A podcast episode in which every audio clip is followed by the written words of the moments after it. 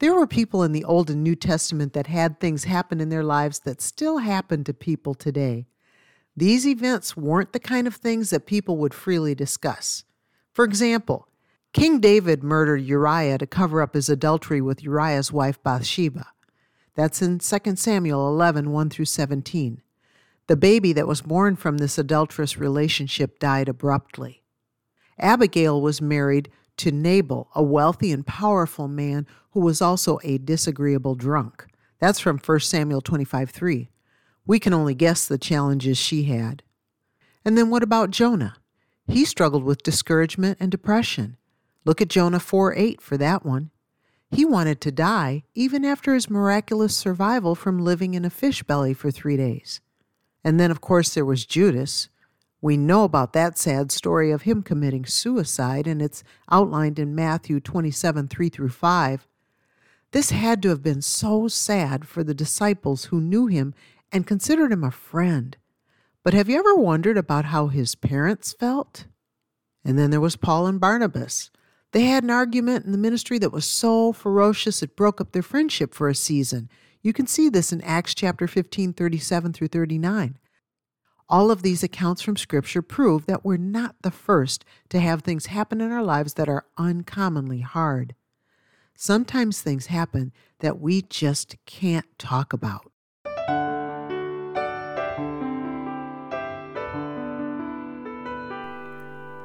Thank you for joining Keep the Heart for today's podcast with Francie Taylor.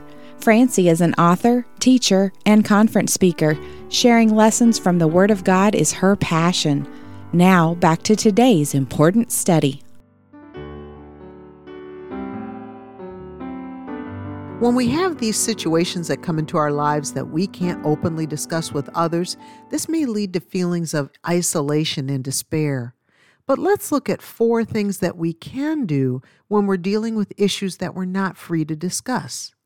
It's not true that we can't talk about hard things, but we do need wisdom to navigate those times when we're secretly carrying a very heavy burden. So, four things when you can't talk about it. First, pray for God to provide a counselor. Proverbs 19:20 says, "Hear counsel and receive instruction, that thou mayest be wise in thy latter end." Then we also have a follow up verse in Proverbs 20, verse 18, that says, Every purpose is established by counsel, and with good advice make war. We've referred to this one in a previous episode. So, some things to consider under number one choose a counselor who shares your faith. Otherwise, the counsel may run contrary to Scripture. We're aiming for wise solutions here, not more problems. Also, prepare to hear, not just to talk or vent. Counsel is not always comfortable, but God uses counselors to help us to develop a purposeful plan. Pray for a counselor and pray that you'll receive what God has for you. And finally, under number one, do not involve too many people. Not everyone needs to know. Use restraint. Don't talk yourself into trouble by telling too many people about delicate, difficult issues, especially when they're not able to really help. When you can't talk about it, a counselor is still essential. Number two, avoid spending time with discouraging people. You remember the story of Job and how he had friends that were really not helpful? Well, in Job 16, especially the first part of that chapter, Job finally had something to say about it. Listen to what he said. Then answered Job and said, I have heard many such things. Miserable comforters are ye all. Shall vain words have no end? Or what emboldeneth thee that thou answerest? I also could speak as ye do. If your soul were in my soul's stead, I could heap up words against you and shake mine head at you. But I would strengthen you with my mouth, and the moving of my lips should assuage your grief. Job took his friends to task because they weren't helping him, they were discouraging him. Miserable comforters fall into two categories those who mean well and those who don't. But we need to be careful to forgive people for saying things that hurt more than they help. Any of us could make the same mistake. There have been times since I've been a widow that I've been gently lectured for not attending luncheons or widows' groups or other events that are designed specifically for widows. I'm not against these things. I just prefer not to go. And I don't think that we should heap guilt on a person when they prefer not to do something that doesn't happen to be required and certainly isn't sin.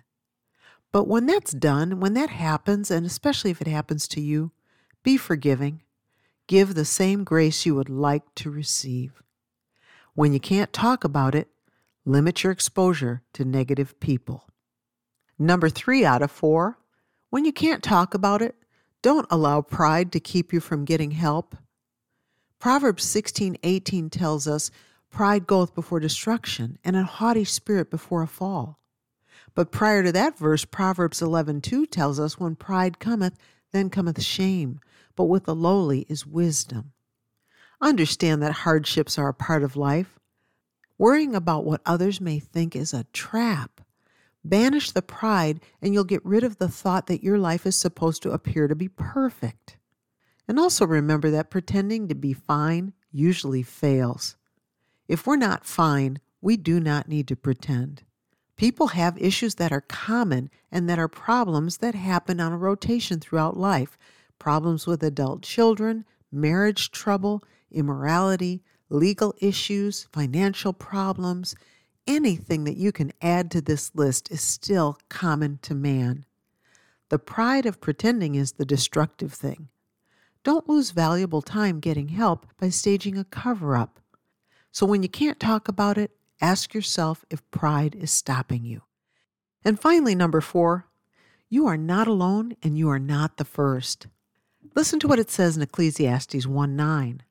The thing that hath been done is that which shall be, and that which is done is that which shall be done. And there is no new thing under the sun.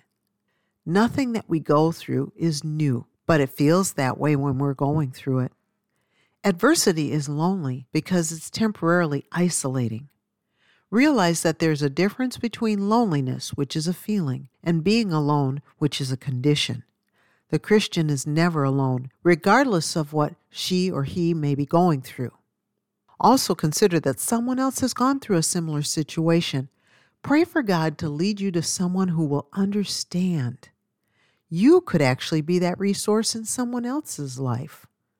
I receive texts occasionally from young widows who want to ask me questions about widowhood at their stage because there are phases as you're going through the grieving process, and those early days are brutally hard. I'm actually very grateful to be a resource now. I wasn't capable in the early days myself. I felt like I had gone through a bomb blast and I was bleeding. But once I started to recover and God started to heal the wounds and soften the blows, then He made me able to reach out and help others. What have you gone through that's difficult that makes you helpful to someone else?